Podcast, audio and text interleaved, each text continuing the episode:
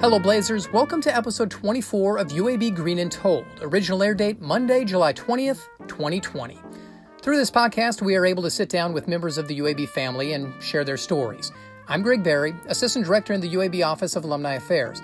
Today, we are joined by Chris Thomas. As Chris will share, he has a knack for collections. There's a running joke that I'm a collector of collections because I have just so many different collections. But as we'll discover, his favorite collection comes from a different galaxy, one that allows him to touch the lives and warm the hearts of kids throughout the state. If we can put a smile on the face and make a memorable moment, you know, that's that's what we want the kids to remember, you know. And after years of being an inactive alumnus, he's reconnecting to the university that gave him so much. So I kind of distanced, not on purpose, but I just didn't have the the interaction with UAB.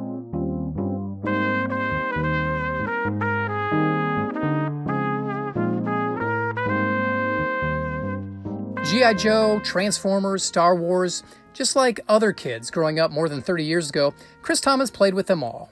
Now, Chris is an avid collector of all things 80s, but he's more than meets the eye. Through his connection with a galaxy far, far away, he's able to put smiles on kids' faces. His desire to help cheer up children today directly dates back to his childhood collections. When I was born, I had a lot of health problems. Um, had to do frequent uh, doctor visits early on in my life. When I'd have to go to the doctor, if I were to behave, my mom and dad would get me a toy. They would buy me something to reward me for being good at the doctor's office. I, I started out being a collector at a very early age. You know, I was just a your typical country boy, get out and run around, work in the fields and fish, and you know, have have fun. what kind of health issues did you have growing up? Um, when I was born, I had a, a, a cleft palate and a hair lip, and uh, I had some issues with my stomach that they had to address with a couple of surgeries. I was very fortunate with my cleft palate that mine wasn't so bad till they were able to fix it pretty much. It didn't really affect my speech later in life, and I have a scar, but I was able to grow a mustache and cover that up. So. At what point when you're growing up did you decide, you know what, I, I think I want to go into the education field.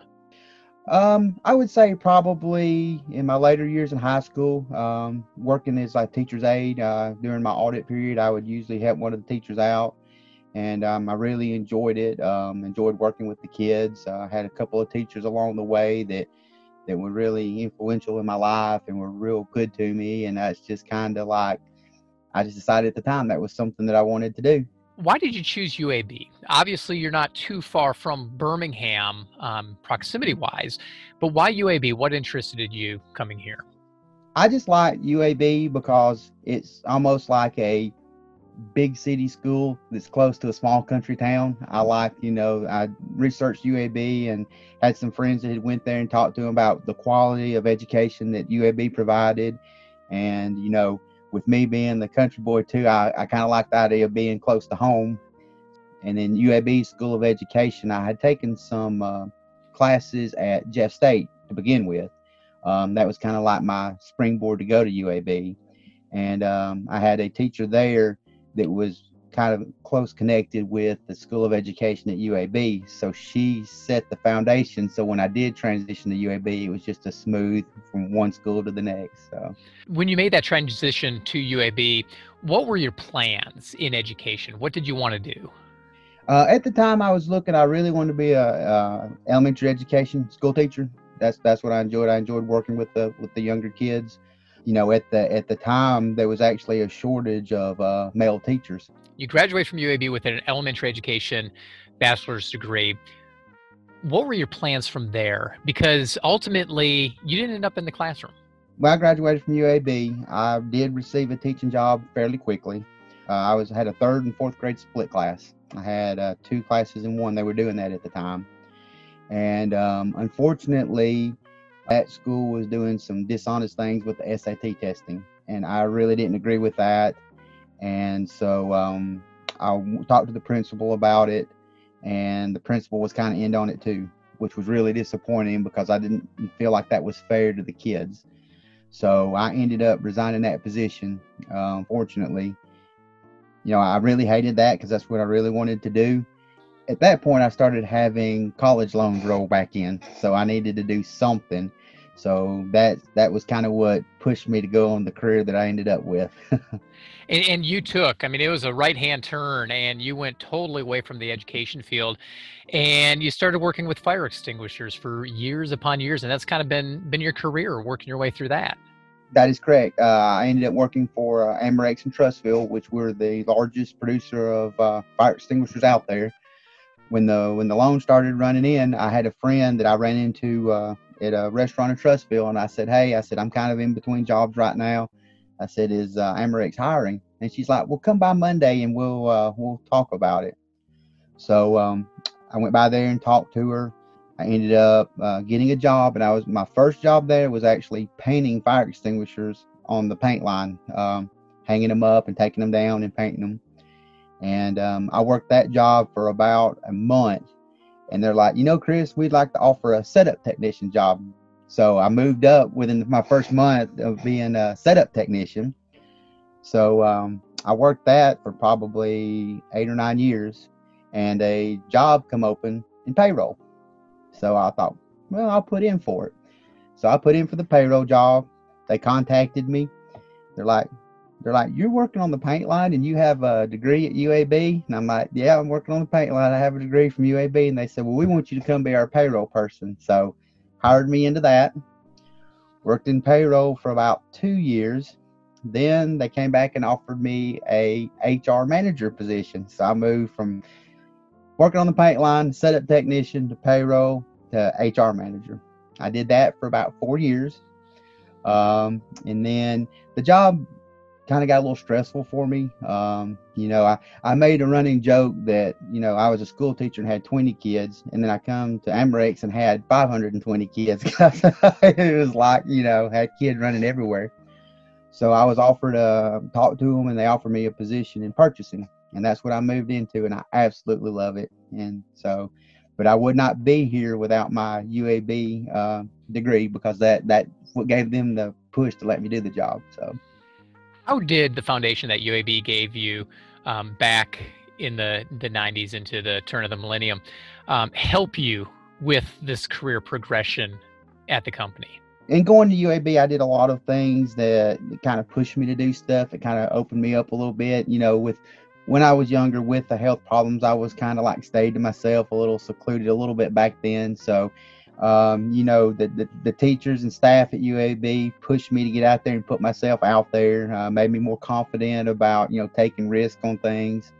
And just, it was just a positive experience all the way around. I mean, it, it changed my life going there and made things a lot better for me. And, and you know, and it pushed on into my career. You're kind of a big kid at heart. You've been collecting things for years. You had mentioned that you kind of started when you were going to the doctor what kind of things did you collect and what do you like to collect? There's a running joke that I'm a collector of collections because I have just so many different collections. Um, so it, it really started out with with toys from the 80s because that was my that was my years that I was you know getting getting things. And you know now if, if a kid wants a toy if you can't find it you can get on the internet and find it. You can jump on ebay or someplace like that. Well back when I was a kid if you didn't find it in the store you didn't get it that's kind of what pushed me as I started getting adult was I started wanting to go back and get some of the ones that I didn't have when I was a child or go back and replace some of the ones that I just absolutely because you know back then when you got toys you played with them you know yeah. you wore them out. And so um, that that was really the, the push for me. And then it just kind of progressed from there. Um, the toys led to getting into Star Wars and Star Wars has been like a major I'm like the essential nerd because it's like a major part of my life do you remember the first piece that you really called a collection item? My GI Joe figures, um, because those were the ones that there would be times when I was little when I would go to the doctor. When I would get home, my mom and dad would buy a bunch of them and they would hide them all over the house. And they'd have me go look for them. They'd say, "Hey, we're gonna move that uh, pillow over there," and I'd pick it up and there'd be a GI Joe.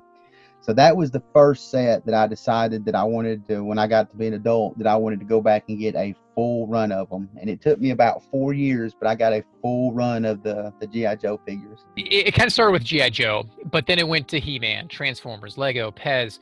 What is your favorite collection? I would have to say my favorite uh, collection has got to be my Star Wars stuff because as a kid going to the movie theaters and seeing them and seeing it on the big screen, it was just so amazing to me. I have a complete run of carded figures from 70 or 78 to 85. I have a complete run of them in the original packages, which is kind of a rare thing to have. Yeah. Um, I didn't intend to go down that route. Um, I was just going to get the loose figures and there was one night I was fooling around and um, I had a thing popped up on my computer on Facebook that a, uh, someone that I work with listed something in Facebook Marketplace. And when I opened it up, it was an original uh, Stormtrooper from 1978 in its original package. So I jumped on my computer and said, Don't sell that. I want it. Let's talk. So she messaged me back and said, Well, Chris, she said, um, I've got about 140 more different ones if you'd be interested in those. No kidding. And and it just so I, I said, yep, I'm gonna come see them. So a couple days later, I went to visit her, um, and she started uh, pulling them out. And uh, she asked me if I was interested in them. One of the things about collecting is I'm always honest with people. If someone asks me what something's worth, I'm going to give them an honest opinion of what it's worth. I mean, I wouldn't tell her something just to try to get them for a cheaper cost. Yeah. And um, when she pulled them out, like I said, it was a full collection, and we're talking thousands and thousands of dollars worth. I said, I can't buy all of them. I said, because I said, you've got some major, major money. When talking to her, her sister in law had passed away a month before, and she'd inherited those from her. Uh, she had bought them for her nieces and nephews when they were younger, and they wasn't really into Star Wars, so she just kept buying them and just putting them in a suitcase. So that's how they came to be. So my friend, she um, they liked about seven hundred dollars uh, paying for the tombstone. I think was the last thing. So they were just trying to sell some stuff to to do that cost. She says, "Well, what do you want them for?" And I said, "Well, I said I do the museum displays." I said, uh, "I said I'm not buying them to flip or sell. I said they're, they're for my personal, you know, use, and I'll, I'll put them in the museum." And she said, "Well, let me let me talk to my husband." She said, "I'll get back with you in a couple days, and we'll let you know what we want for the ones that you picked out." A couple days later, she called me. She said, "Let me tell you what me and my husband decided." She said, "Because you're going to be doing it as a display where a lot of people will enjoy those," she said, "We're going to let you have all of them for the final seven hundred dollars that we owe to pay for the tombstone." Wow. She said it would be like a good memorial for her sister-in-law. So I waited like a week because I told her I was like, you know, this is a major money. I said that you're just pretty much handing over. I want you to be sure. And she says, yep. She said that's what we wanted to do. So that's what she ended up doing. And I got the full run for probably what maybe two or three of the pieces would have cost. With all of your collections, what's the single most favorite item you have? My most favorite item would have to be my Darth Vader costume because I actually pieced that one together. Uh, I had it custom built out of uh, Argentina, and you know the fun that I've had with that costume, the events that I've got to do, and then when I put that on, it takes me back to when I was a little kid looking at Darth Vader up on the screen and never thought that I would be getting to run around and be Darth Vader actually myself. So I, I have to say my Darth Vader costume. that is a fantastic segue right there. Uh, you mentioned Darth Vader and the costume. This isn't the only costume that you have from Star Wars, is it? I'm in the 501st Legion. Uh, basically, we're a charity group that we make appearances at different things we do, like Children's Hospital. We do like uh, Christmas time there. We do uh, the Barons game. We do um, Make a Wish Foundation. We do a lot of the, the reveals and all. So basically, anytime you see any stormtroopers or Darth Vader running around the state of Alabama, that's probably me and my guys. Basically, anytime that Lucasfilm or Disney need stormtroopers or things for events, they'll contact our guys and we'll provide troopers for them. You can go online, you go to the 501st Legion, and there's a costume reference library that it, will give you the characters and it'll spell out you've got to have this, this, this, and this. And it's got to it's got to be screen accurate to be in the the 501st because you know we want we want that magic to look like we just stepped right off the screen. Mm-hmm. Uh, but I have a Darth Vader, I have a TIE pilot, I have a Jawa, I have an Imperial gunner, uh, I have a Stormtrooper, and uh, it's just it's just fun. Once I always joke about once you build one costume, everybody says, "Well, I'm just going to do one. I'm just going to do one," and then you turn right back around and do another one, and turn around and do another one. What's it like coming from a kid that just loves Star Wars, uh, watching the movies, playing with the toys, to actually kind of realizing that dream and being able to become one in essence?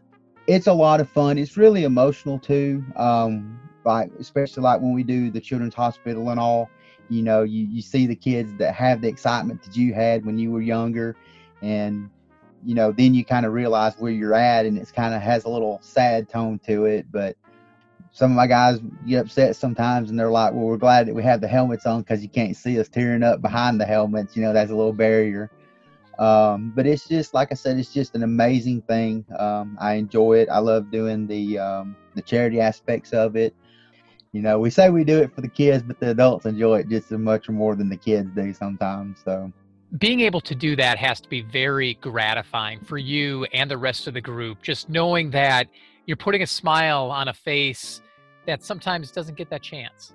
Absolutely. Absolutely. You know, if if we can put a smile on the face and make a memorable moment, you know, that's that's what we want the kids to remember, you know, to even though they've got some bad things going on, there are still good things going out there, and you know we we want to encourage them and put some sunshine in their life. One of the my biggest events this past year that was like a memorable thing for me was getting to troop the UAB basketball game to go back to my, my school and be their Vader that night. That was just awesome. the group that you work with comprises of about 100 people throughout the state of Alabama. But this isn't an Alabama centric organization, the 501st, because this is nationwide, isn't it? It's actually worldwide. Um, it started out being just a handful of people, uh, and now there's about I think 13 to 15,000 worldwide um, doing different events. Uh, our group actually did the Rose Bowl parade one year, um, but it's it's worldwide, and it's the 501st has led me to meet people in other countries. We'll have like web chats and different things, and uh, but it, we're we're worldwide, you know. What's the most obscure piece in your collection? Um, as far as my Star Wars goes, um, I have I have the oldest known piece ever created for the Star Wars movies. Um, it's uh, MK1 prototype eyes for C-3PO, and it was the actual ones that Daniels test fitted for his role as C-3PO. What's the next piece to the Chris Thomas collection? Oh, that's a good question. Um, that's hard to say because sometimes the pieces find me. yeah. Um, I guess um, I don't know. That's a good question. That's that's what makes it difficult sometimes with some of my collections is once I get all of it, I have all of it. So there's a few um, GI Joes that they were international ones that they didn't actually re- release here that are kind of difficult to find. So since I have all of the U.S. release ones, I'm kind of venturing in some of the foreign ones now, getting some of the the less known ones. So, how many items do you have across all of your collections? Oh, that that's a hard question. I mean, it's probably as far as GI Joe. I've probably got like five thousand of those. He Man, I probably got about five hundred of those. Pez dispensers, probably two or three thousand of those. As I, when I was younger, I could keep up with everything, and now I kind of have to log stuff so I can go back and see what I have and don't have. When I started getting multiples of things, I thought it's time to start kind of keeping a log so I can remember what I have and don't have. I feel like sometimes collections need to be shared with a lot of people, and so it, it's fun to to do the displays and have people go and show their kids, hey, this is what I used to play with when I was a kid, you know. How have you seen UAB change over the years that you've been coming back and forth to Birmingham? It's just amazing how much it's grown. I mean, it's just so much bigger than what it used to be. Uh, and going back and looking, my niece, I looked at her um, scheduling guide, and it just seems like so many more quality classes have been added. Like there's more things that you can do. Uh, and it's just amazing. It's just I was looking at some of the classes, and I was almost jealous that some of those weren't were not offered when I was there. Uh, What's the biggest regret you have that maybe you didn't do while you were at UAB?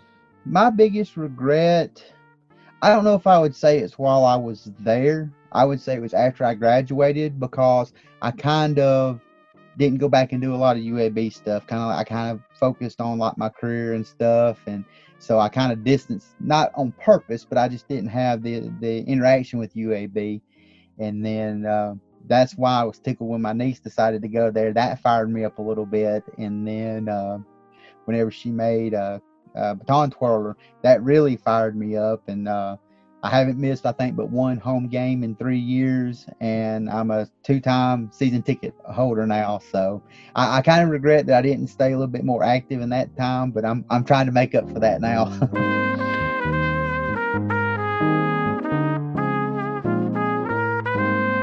That's Chris Thomas. In 2000, Chris earned his bachelor's degree in elementary education from the UAB School of Education. 20 years later, he's re engaged to his alma mater thanks to his niece, a soon to be junior majoring in kinesiology.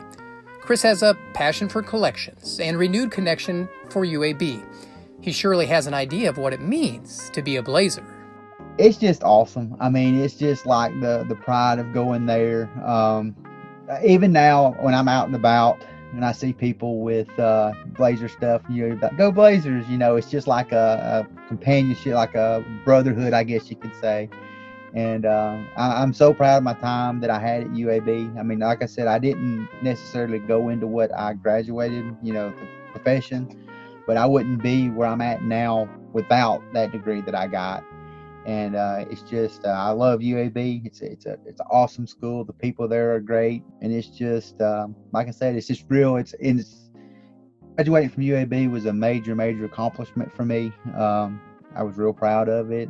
Catch up with past episodes of UAB Green and Told. Visit our website at alumni.uab.edu slash green and or search the podcast on iTunes, Spotify, and Stitcher. While there, leave a written review so other alumni can discover our stories. Have an idea for a future episode? I'd love to know. Email me at greenandtold at uab.edu.